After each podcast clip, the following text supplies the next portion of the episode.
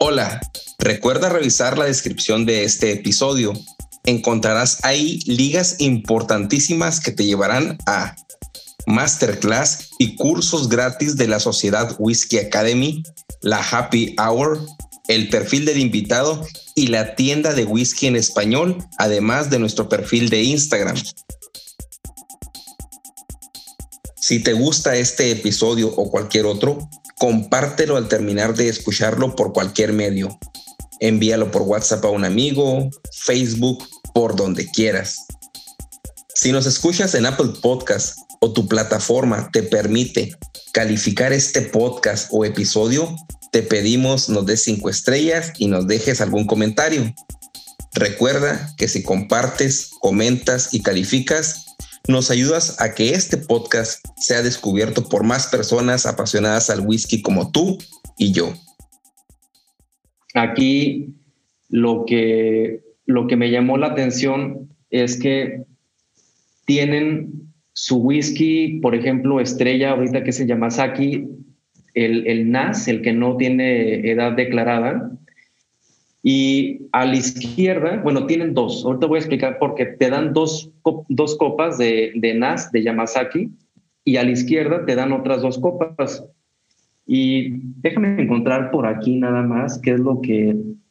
Una, una copa tiene un componente que es el eh, whisky madurado en roble, en roble blanco y el otro es madurado en barrica de vino. Así dice nada más. Total que la persona que te explica te dice que esos dos componentes forman parte del Yamazaki. Entonces ellos quieren que tú los pruebes por separado para ver si luego eh, logras detectar que, forman parte del Yamazaki NAS. Y esa parte creo que es muy valiosa porque eh, pues en muchas cartas a las que típicamente vamos, no hay oportunidad de entender tan a fondo cómo conforman una etiqueta y más adelante lo complementan con su experiencia en el tasting room. Total que bueno. Ya que, lo, ya que pruebas el, el Yamazaki Nas, luego te ponen a preparar un highball. Y tú dices, bueno, ¿por qué si te están mostrando whiskies muy finos, luego te ponen a preparar un highball? Bueno, tienen ahí una, un vaso este, y tienen una cubeta de hielos cada dos personas con unos hielos bastante bonitos, totalmente cristalinos y total que te dan las instrucciones, pones el lleno en la copa, total, bueno, hay un video en Cultura del Whisky en el que lo hago más a, más a detalle para no entretenerme en este paso, pero si, si sigues los pasos exactamente como te lo comentan ahí, de verdad que es el mejor highball que he probado y eso fue lo que me inspiró a hacer lo otro. Por ahí me, da risa porque me acuerdo de los, de los comentarios que por ahí eh, ponen las personas de los japoneses que salen en YouTube preparando highballs, que luego los critican, que porque luego les dicen, oye, ¿y tu siguiente video cómo va a ser? ¿No? Este, preparando un cereal o qué. Fíjate que eh, yo creo que es parte del, tema japonés.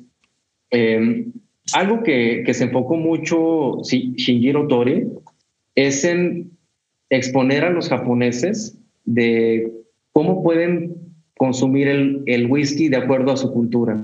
Y de hecho, ahorita lo voy a comentar más adelante, Yamazaki tiene clasificado, o sea, oficialmente, seis maneras en las que puedes tomar el, whisky.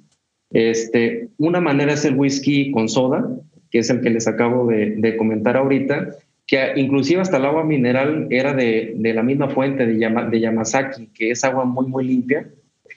Eh, el otro manera es el whisky on the rocks, que literalmente es poner una roca y, pones el whisky. La tercera manera es poner el, el whisky con agua, ¿sí? Pones dos partes o 2.5 partes de agua por una parte de, de whisky en un vaso alto, pero con agua que no es, o sea, con agua natural, lo que conocemos nosotros como agua natural. Y la otra manera es con agua al tiempo en el que pones la misma cantidad de whisky que la misma cantidad de agua. Ahí ya van cuatro formas. Y la quinta forma es el poner un whisky en las rocas, pero le pones un chorrito de agua eh, normal de agua natural, nada más como para suavizarlo un poco. Y la, y la sexta forma es tener agua fría este, al lado y luego tu, tu, tu copa de, de, whisky. Y esto es interesante porque en los restaurantes en Tokio y en Kioto, tú puedes ver que te ofrecen estas preparaciones para acompañarlas con tus, con tus alimentos. Entonces, me parece interesante cómo este señor, hasta en la manera en la, que, en la que se iban a tomar el whisky, se tuvo que poner a pensar desde el momento en el que, en el que empezó a fabricar eh, su, Yamazaki. Entonces, pues bueno, eh, esta es la experiencia en el recorrido, pero sí eran con broche de oro. Yo no me esperaba esto, pero tienen un tasting room en el que te dan al precio los componentes de Yamazaki. O sea que tuve la oportunidad de probar el componente Sherry de 12 años de Yamazaki, este, el componente de, de una barrica tipo ponchon que también tienen ahí. Y por ahí ya complementamos con una cata bastante completa de Yamazaki 12 años, Yamazaki 18 años, este, y también el, el Hakshu. Y, bueno, esa, y el, y el Chita, ¿no? Que también es un whisky de, de ellos, y también el Ibiki de 17 años. ¿Por qué recalco esto? Quizás para las personas que, que no conozcan tanto de whisky japonés, el Yamazaki de 18 años es una botella que ahorita, la, si la quieres conseguir, tienes que pagar aproximadamente entre mil dólares y mil quinientos dólares. Este, un, un, un, tema que hay con el whisky japonés, inclusive en Japón, es que está en precios exageradamente altos. Yo esperaba que, no que por ser de Japón, pues estuvieran a un precio mucho más económico, pero es ahorita lo que desde mi punto de vista es un problema del whisky japonés, porque eh, la primera mitad de la oferta en, en, el mundo y, cómo percibe el whisky japonés es muy positiva, pero después se vuelve un poco negativa porque empieza una serie de, de, de, críticas o de conversaciones en las que empiezan a decir que no lo vale, ¿no? Entonces, yo creo que eh, este es un problema porque es muy difícil conseguir ahora whiskies de Yamazaki de Nika que tengan una edad declarada y y pues bueno, eh, yo, yo quiero comentar mi punto de vista acerca de la calidad del whisky japonés. Yo creo que sí es muy, muy alta. Yo creo que para mí la analogía eh, mejor que puedo dar es que si nos imaginamos una cena japonesa bastante detallada en un buen restaurante, ellos se fijan hasta cómo ponen cada ingrediente, ¿no? Este, y yo creo que así mismo fabrican el, el whisky este, tratan de dar lo mejor para cada etiqueta y tarde o temprano la gente se da cuenta de la calidad y también empieza la sobredemanda y esto pues ocasiona que el whisky empiece a subir bastante. Ahora, hay un punto que creo que es muy importante para la historia del whisky japonés, que es el detonante del precio. ¿Qué es lo que ocasiona esto? Es el Yamazaki Sherry Cask de 2013. Este whisky fue lo que hizo que ya luego no pudiéramos comprar eh, los, los whiskies de manera tan fácil, porque Jim Murray, el controversial autor de la Biblia del whisky, en su edición de 2015, si no me equivoco, nombró al Yamazaki Sherry Cask 2013 como el mejor whisky del mundo. Y esto fue, un, fue algo que que causó mucha controversia porque fue de la, creo, creo que fue de las primeras veces en la, que él ponía como mejor whisky uno que no fuera escocés. Entonces eh, empezó a venderse mucho, sobre todo todas las edades, todos todas las etiquetas que declaraban edad, y de ahí pues se, se fue todo para, para arriba. Este, ¿Cuál es el, el portafolio de, de Yamazaki? Eh, tenemos el, el Hakshu, como ya lo comenté, tenemos el Hibiki y también tenemos el Yamazaki, el Chita y también tenemos el, el Toki, ¿no? Que es el que por ahí estás degustando. Entonces, bueno, ya ahorita, ¿cuál es la situación actual? Hasta donde yo sé, se pueden conseguir los NAS y ya los demás son subastas o es en eh, tener, ir a tiendas muy especializadas o a restaurantes eh, para poder tener la, la, fortuna de probar 30 mililitros ¿no? de, de, un whisky. Cosa curiosa que dices, este, el precio de las botellas y luego en la destilería te dan la oportunidad de, porque han de tener todavía para la degustación y todo lo que tú dices, pero casi sale lo mismo el viaje a Japón, boletos todo incluido la botella, pues casi casi te lo están dando gratis por, por probar ahí la y darte la experiencia además, porque lo que tú platicas es que te mete en un contexto totalmente, pues como lo vemos en las películas de, de yin ya, ¿no? O sea, todo el balance, entras, te explican y luego uno, como tú dices, ¿no? Como nos catalogamos para lo mejor como whisky lovers o como amantes del, de, del whisky, eh, y entras y pues tú vas enfocado como, como si te gustaría ir a la escuela a aprender, ¿no? Vas con esa pasión, vas observando cada detalle y luego buscas cosas que quieres encontrar para platicar y al final te dan pues una experiencia totalmente superando las expectativas que llevas, es lo que, es lo que voy, supera las expectativas, te vienes con ese romance y luego aparte tú dices, la ciudad y la, la, la industria de, de, se me fue la palabra, eh, no quiero decir de los restaurantes, pero tiene una palabra eh, gastronómica, te replica la misma cultura que adoptan la cultura, no es como que digas, ¿quieres un caballito de tequila? Y luego te dice nomás blanco o dorado, o bueno, como acá se usa, ¿no? El gold o silver, y no te dicen ni qué tequila, nomás te dan tequila, no saben ellos nada, y los meseros me imagino que traen toda la información, te dan y te hacen replicar esa experiencia fuera, tanto como fuera como dentro de la destilería. Entonces, pues ha de ser una experiencia magnífica la que te llevas. Eh, lo, que te quería comentar del, de, las, de, de, de, la destilería. Por ejemplo, ¿qué tanta profundidad tienes de ver los procesos o eso sí es más que nada como una sala de exhibición que tú dijeras, eh, que te muestren la fermentación, todo ese tipo de cosas? Mira, en esa parte, de verdad, algo que sí me llamó la atención y creo que es un margen de, de, oportunidad o de mejora, es que si no te, o sea, no puedes entrar o no te sientes tan involucrado en, en cada una de las áreas en las que se llevan a cabo los procesos. Casi siempre tienen una separación como de un cristal. Este, y y eso hace que, que, te sientas un poquito separado, ¿no? Porque de repente en otras fábricas, pues igual también tienen su, su, ruta, pero el hecho de no poner un cristal te da la oportunidad de por lo menos percibir los, los aromas, de, de, sentirlo más de cerca y de, tomar fotos, ¿no? Para que, que, no se, que no se refleje tanto. Este, yo creo que sí hay, una, hay un margen de, de oportunidad ahí y, pero creo que lo, lo compensan con lo, con lo, con lo, otro. Fíjate que en esa parte eh, quiero hacer un, un, un, énfasis que a mí en lo personal el, el tema de los, de los componentes, el, el motivo por el, por el, que comento eh, la degustación no es, no es tanto por, por, por, platicar que tuve la oportunidad de, de probar los whiskies, sino porque el hecho de que te den a probar los, los componentes ahí, para mí me, me hizo un cambio, un, un, switch en la cabeza de cómo los japoneses quieren tener la mayor cantidad de, de, de, de armas para poder generar una estrategia.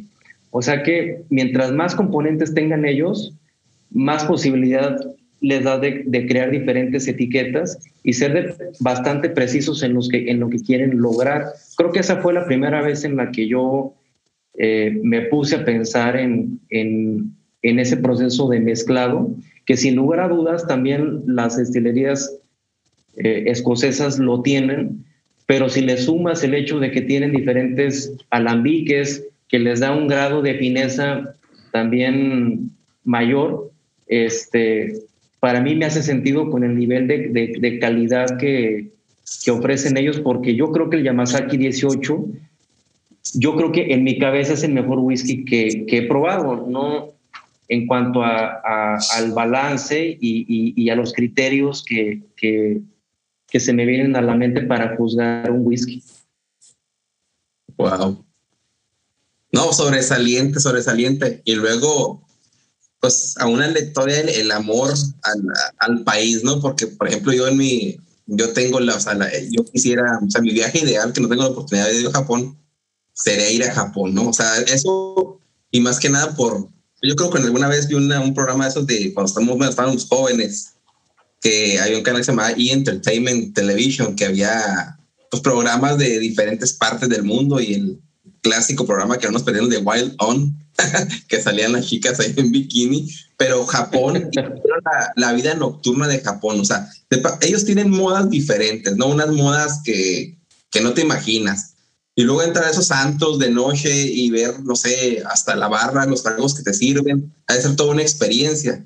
Y sumándole a esa, a eso que ya nos gusta el whisky, tener la destilería ahí, no, pues o sea, yo estoy, o sea, te estoy poniendo mucha atención porque casi, casi lo estoy viviendo, ¿no? Edgar, no sé si tengo una pregunta para Manuel, algún comentario. Bueno, sí, pues este, no sé si, si podríamos cambiar un poco de tema, hablando, porque ya Manuel lo mencionó un poco lo, lo, que pasó con el, con el whisky japonés en la actualidad, ¿verdad? Que lo, lo, que el precio, la demanda y lo que sucedió con, con el whisky japonés. Um, entiendo que salió una noticia aquí recientemente, como para abril de este año, que pues, están intentando en Japón, que en Japón, en Japón no, no hay las mismas regulaciones que hay en Escocia, que hay en Estados Unidos para lo que es el, el bourbon, ¿verdad? Y se me hace que fue parte de que pasó, lo que pasó es que fue que la demanda hubo alta, subieron los precios, ¿verdad? La gente quería el whisky japonés y no lo podía encontrar. ¿Y qué fue lo que sucedió? Pues gente vio eso en Japón y, y empezaron el negocio, ¿verdad? Así es que empezaron a sacar whiskies que los llamaban japonés, pero realmente no eran japoneses, ¿verdad?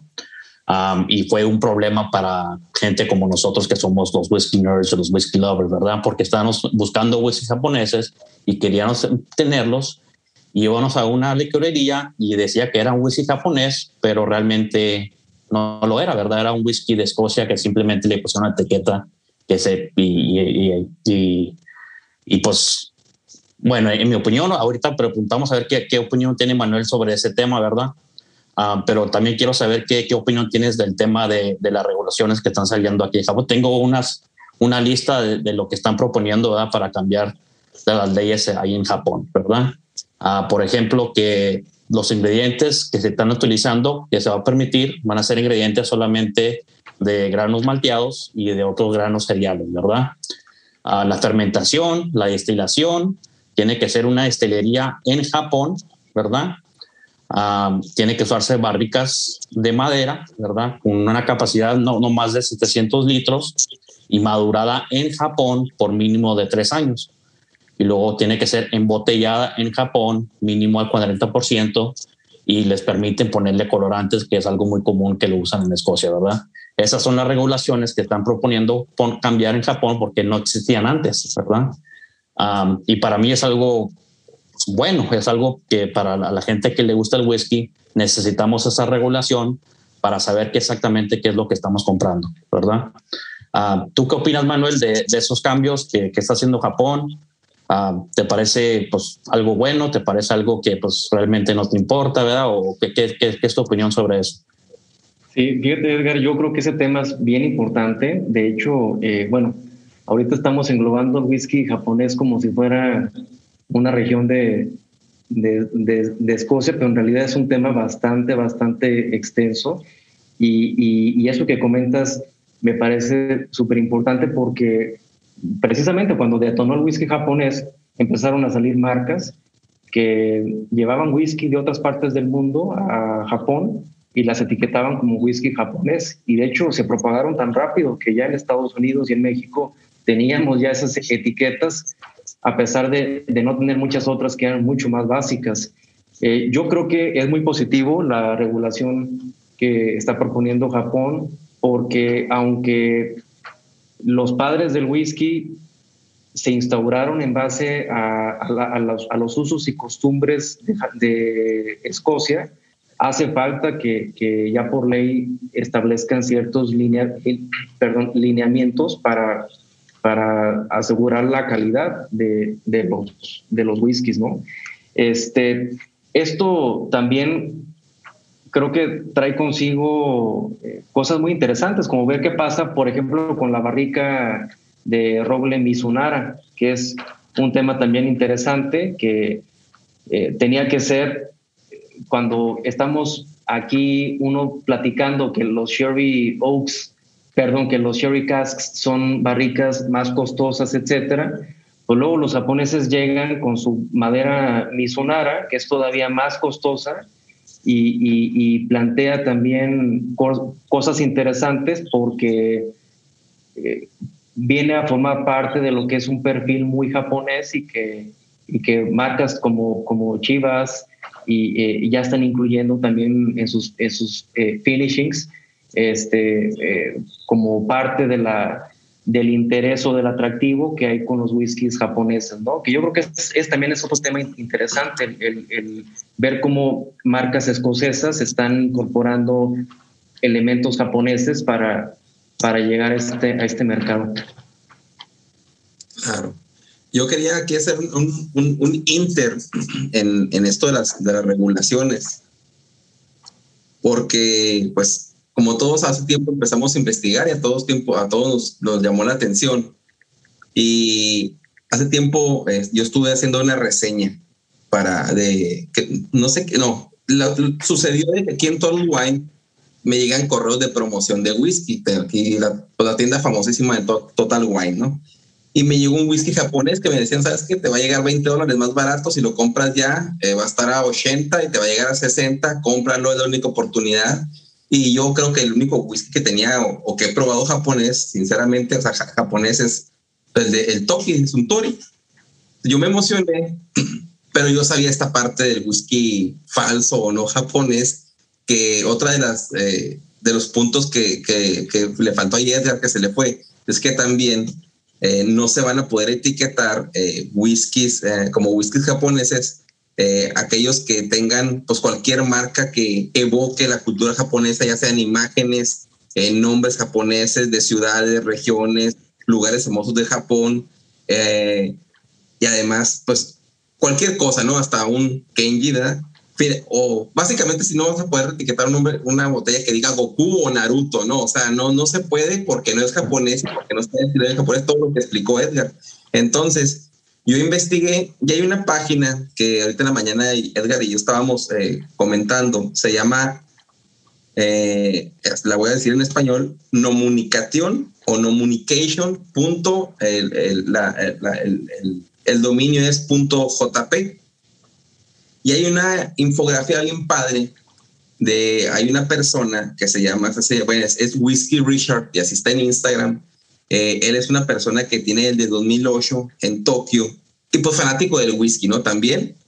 E hizo un estudio bien, bien profundo que cerca de 50 destilerías y hacen entre ellas como 200 marcas de whisky y él clasificó whisky japonés y qué es whisky japonés como dijo Edgar, y esto lo hizo en 2018, ni siquiera estamos a 2021, es un estudio de 2018.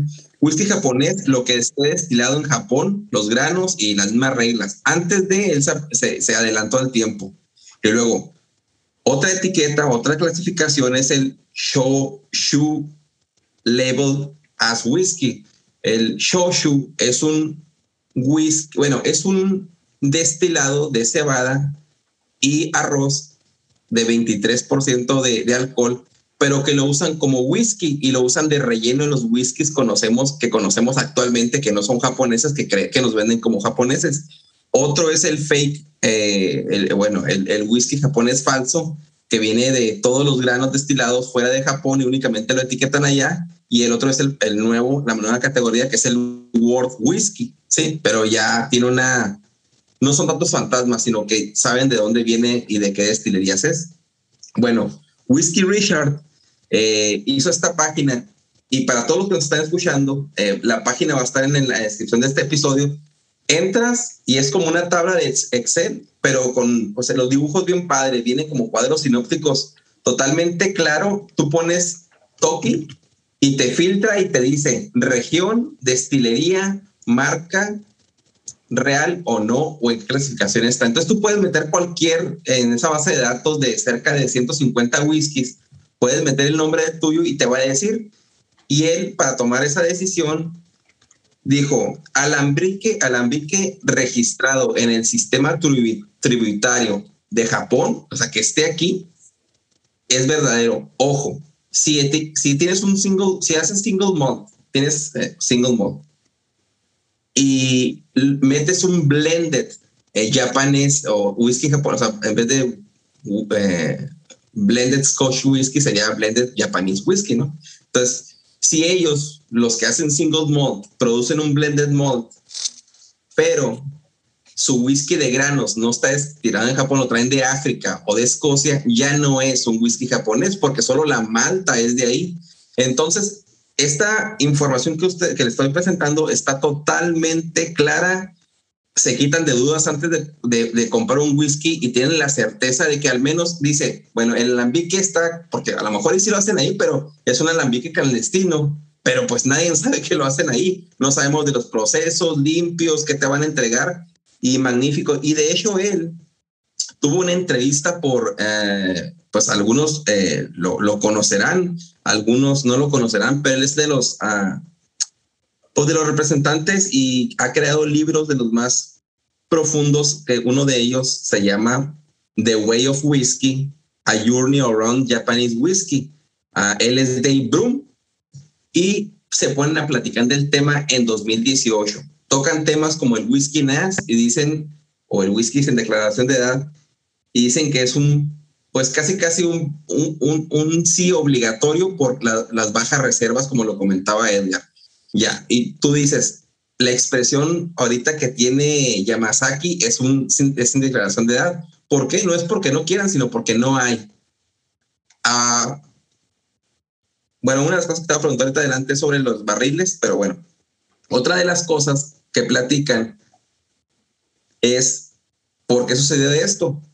Bueno, por las bajas reservas y coinciden que hace 25 años pues no había evidencia que esto fuera a hacer un auge, únicamente pues tenían lo que estaban produciendo y de repente por la película que tú dices, eh, la película ah, donde actúa el otro Jim Murray y mi novia Scarlett Johansson, eh, esa fue la que detonó todo, ¿no?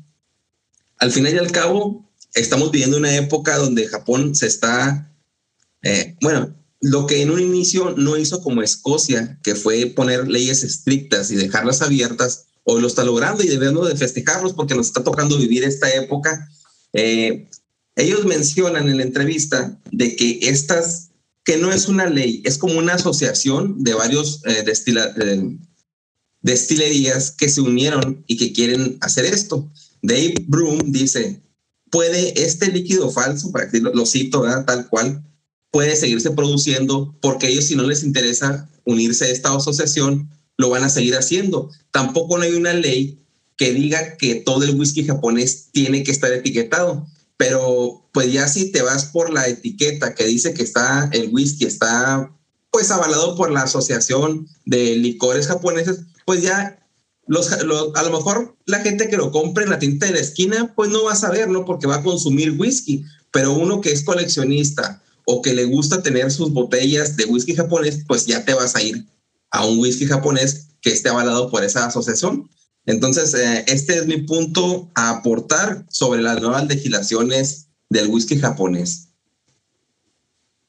Sí, de hecho, este, eh, qué, qué bueno que sale todo eso, porque de repente es un poquito frustrante, inclusive ahí mismo en Japón, estar viendo si, si vale la pena comprar algunas etiquetas, porque sabes que eh, en efecto, si se venden en el extranjero o, hasta en México, pues evidentemente también ahí las van a tener.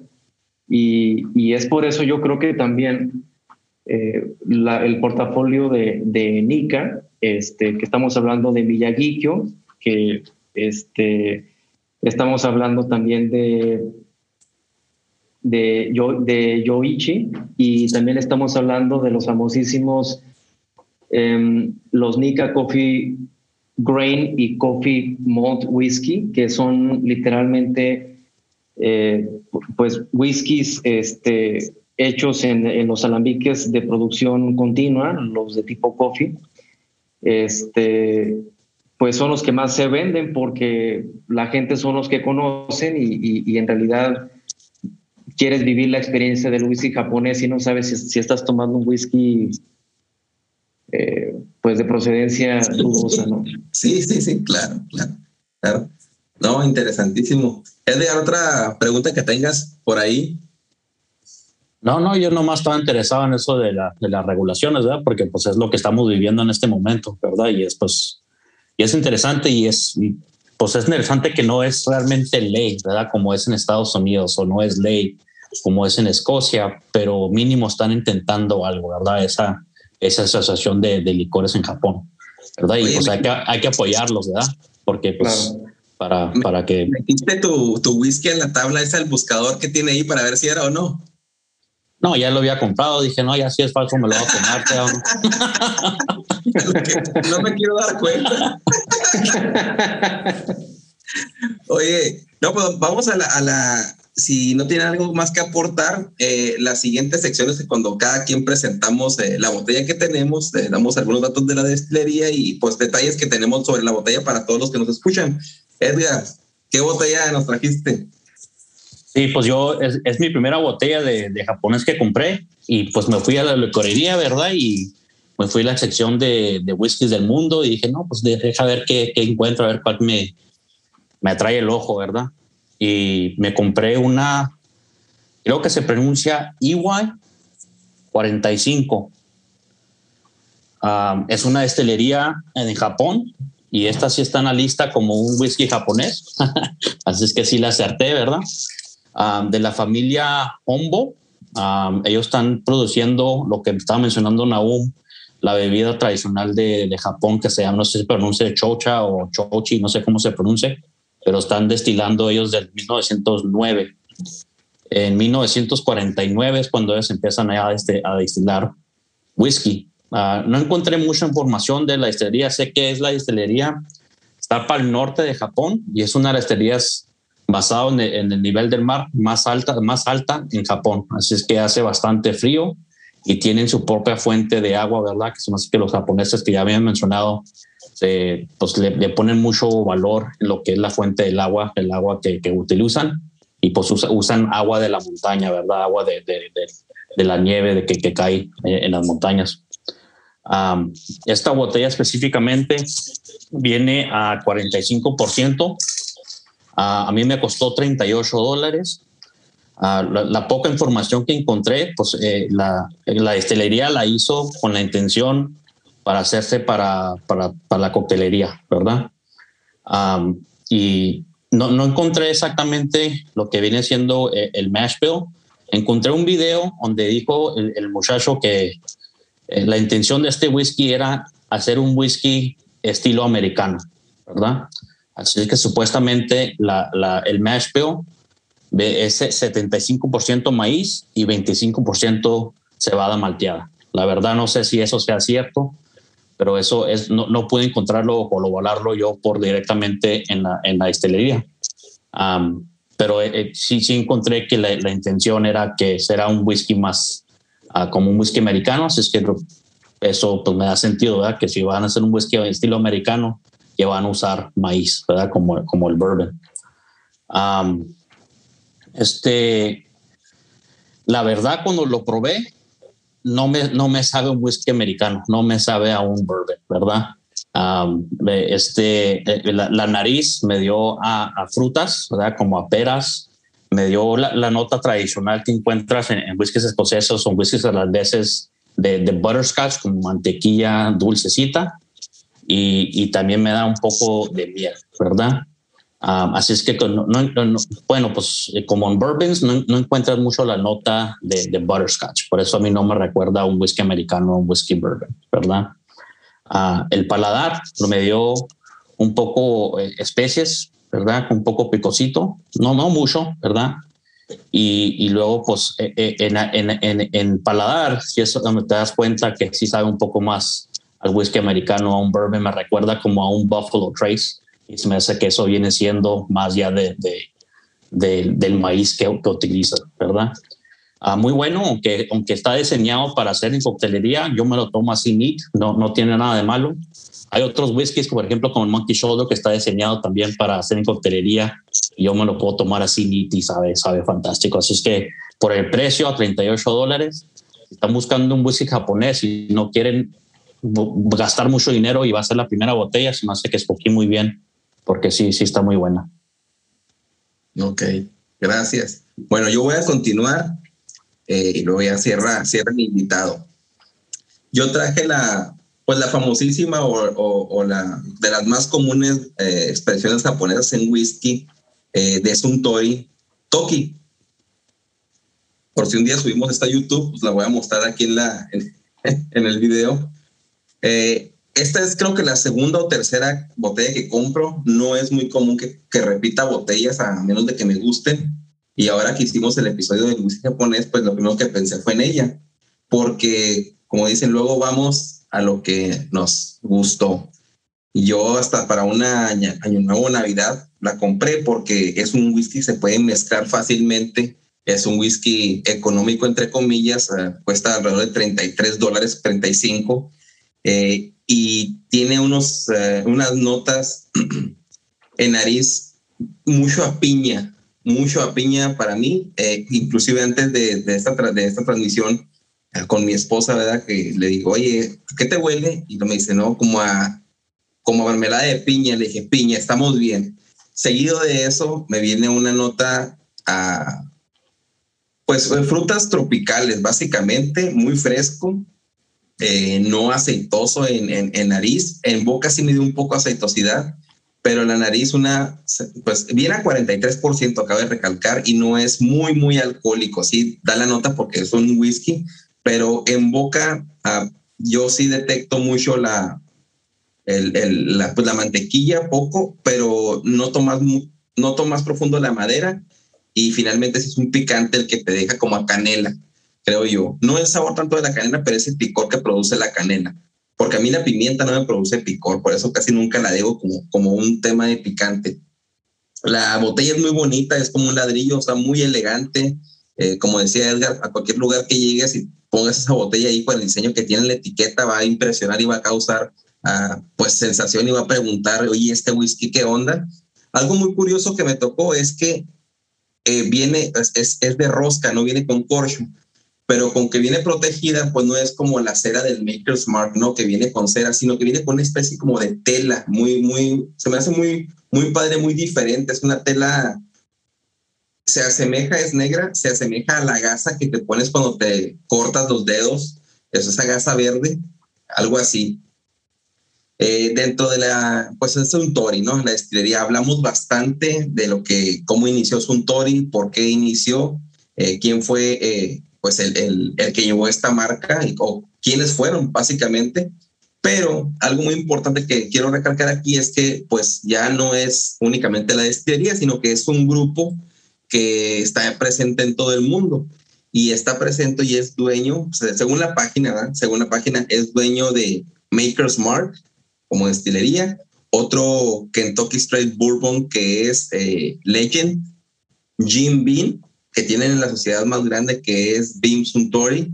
Eh, hay otro blended uh, Canadian Whiskey que es Canadian Club. Hay un bourbon muy famoso y caro que se llama Basil Hayden. Lo he probado por una ocasión. Eh, fue de los primeros que probé, no recuerdo sus notas, pero pues siempre su precio es elevado. Claro que hablamos también de Suntory, Yamazaki, Viki y las demás expresiones que nos platicaba Manuel. Y otra que platicamos en el capítulo de, de Campbellton, que es Ocean Ocean. Eh, esa, esa, esa botella también es parte de esta compañía y algo nacional que es Hornitos. Hornitos, el tequila eh, es parte de Beam Suntory y el, el, el, el, bueno, el bourbon favorito de Edgar, que es el Old Dad también es parte de esta compañía. Y otro favorito de Edgar, que ese es el, el famoso Small Batch Kentucky Straight Bourbon Whiskey, el Knob Creek. Bueno, habiendo todo dicho todo esto, yo creo que es pues un acierto este Suntory Toki, cuando a menos para que conozcan un, un whisky realmente japonés, van a tener una buena impresión, van a poder mezclarlo con hielo como ellos eh, lo aconsejan hasta en su página que tienen su sección de drinks ahí. Eh, Orlando no está aquí para explicarnos un poquito más, pero magnífico whisky. Eh, esto es lo que tengo que decir de Sontori Toki. Ah, Toki significa tiempo, es lo que, es lo que les iba a decir. Tiempo es, es Toki. Manuel. ¿Qué tal? Ah, mira, es, hablando ahorita del tema de, de los significados, antes de presentar la botella, eh, me pareció interesante este, este dato, eh, de dónde viene la palabra Suntory. Suntory viene de el primer producto que, que comercializaba este eh, señor Tori, que era el Akadama Port Wine, el portugués que comenté. Este, Akadama significa círculo rojo y un círculo rojo representa al sol. En inglés es sun. Y el Tori viene de, su nombre, de, Shinjiro Tori, entonces ya con eso forma la palabra Suntory. Y es ahí donde viene el, el, significado. Yo el whisky que tengo aquí, que estoy tomando, es el eh, Single Malt, es un Miyagikyo. Eh, esta es la segunda destilería que inaugura eh, Masataka Taketsuru en 1969. Y estamos hablando de un single malt de 45 grados que tiene influencia a Jerez, pero no es el típico Jerez eh, in your face que tiene mucha ciruela pasa, eh, fruto maduro, sino desde mi punto de vista es nada más un toque para redondearlo más.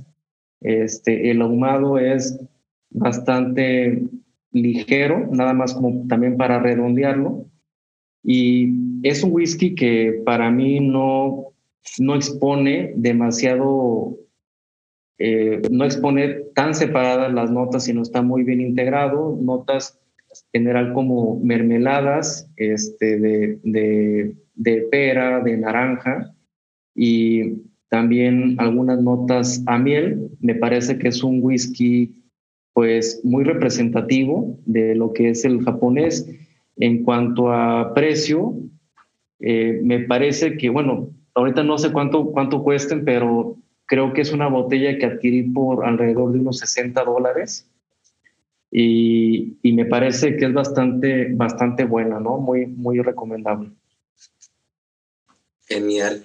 Y, es interesante también lo que nos platicabas, recordé, En, en lo que nos estabas diciendo ahorita, recordé, hablas del balance, hablas de la expresión ajedrez, de lo interesante que es pues la deconstrucción del whisky, cómo te lo, cómo te lo trabajan en la destilería y te hacen probar dos, dos expresiones antes y el después, casi casi, o la unión de estos, porque ciertamente, ¿cuántos no quisiéramos? Eh, oye, ¿por qué no nos dicen este es antes y este después del finish para probar y tener esa evidencia de lo que aporta? Porque muchas veces te dicen, no, es que si el Glenfiddich 15 es eh, con una solera, bueno, que Sherry y lo que tiene, y, lo, y el antes, ¿dónde está? No, es que también el antes, pero ya, tiene también Jerez y, nunca pruebas probar el espíritu y luego que sale el alambique y luego después el terminado y luego el terminado posterior. Entonces, esto que platicabas, me hizo recordarnos como en, en la película esa de, de, Intensamente, ¿no? Que te recuerda llegar a, la explicación anterior, pero es magnífico y cómo se preocupan ellos por cada detalle y que tú lo aprecies y le des más valor al whisky, que no es simplemente, oh, ¿por qué el whisky japonés? Tal vez por todos estos detalles que desconocemos, pero nos presentan en algo y uno se envuelve, pero ya trae finalmente ese propósito que te interese si quieras descubrir. Y cuando descubres y vas a la destilería, resulta que te dan todo lo que tú estabas pidiendo. No, no, genial, genial. Y ese whisky que tienes, yo no he tenido la oportunidad ni de verlo. Eh, voy a tener, voy a poner para todos los que están aquí escuchando el podcast de las botellas ah, ahí en el, en, el Instagram cuando se presenta el episodio para que tengan la oportunidad de conocerlas y, y, también de si tienen la oportunidad de comprarlas, pues adelante ya tienen aquí sus reseñas y, y explicación. No sé si quieres aportar algo, Manuel, Edgar. Bueno, pues eh, quiero agradecerles mucho la, oportunidad de estar aquí en, el, en este podcast, que, que, no, que no creas cuando me comentabas tú de, de, de, tu idea acerca del, del, podcast en los comentarios de Cultura del Whisky. Eh, recuerdo perfectamente porque siempre me pareció algo muy interesante, algo que, que debería de realizarse.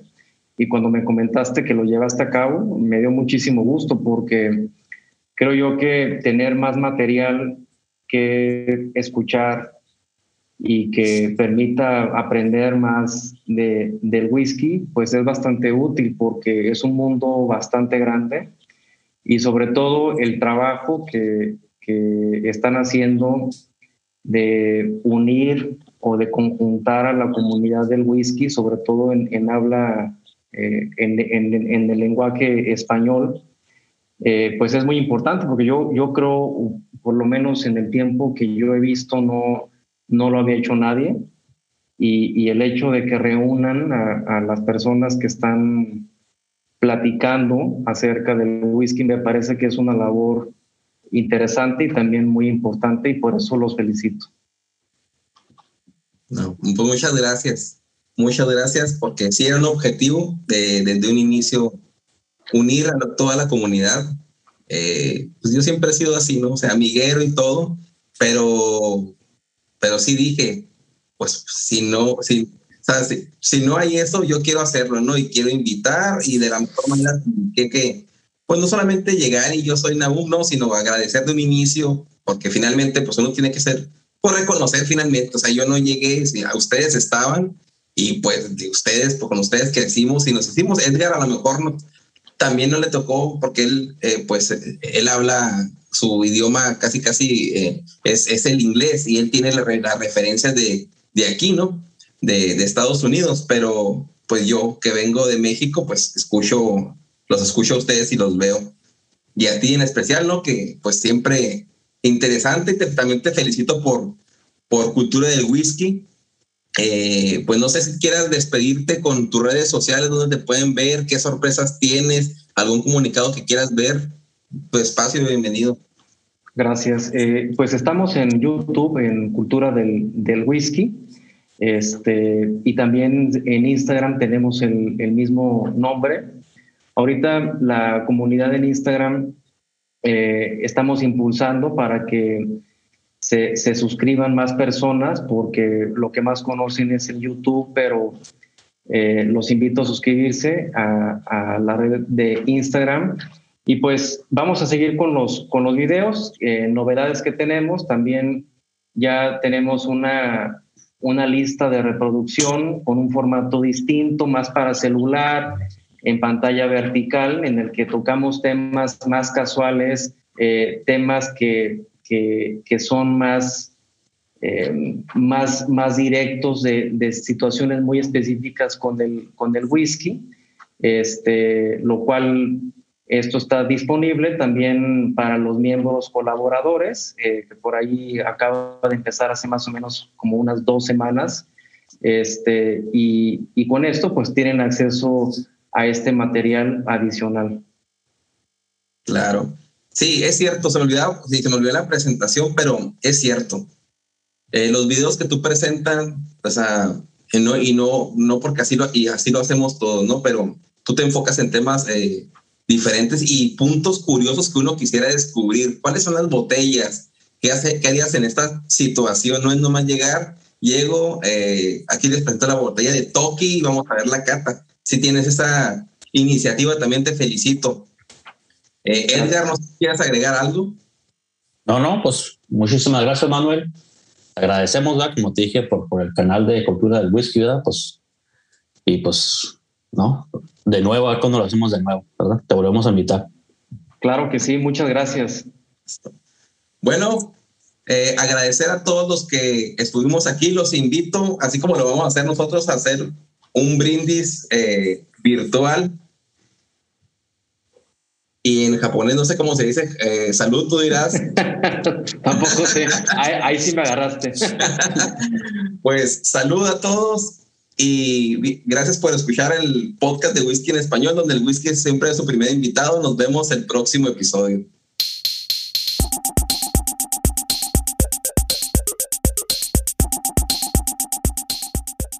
Si te gusta este episodio o cualquier otro, compártelo al terminar de escucharlo por cualquier medio. Envíalo por WhatsApp a un amigo, Facebook, por donde quieras. Si nos escuchas en Apple Podcast o tu plataforma te permite calificar este podcast o episodio, te pedimos nos des cinco estrellas y nos dejes algún comentario. Recuerda que si compartes, comentas y calificas, nos ayudas a que este podcast sea descubierto por más personas apasionadas al whisky como tú y yo.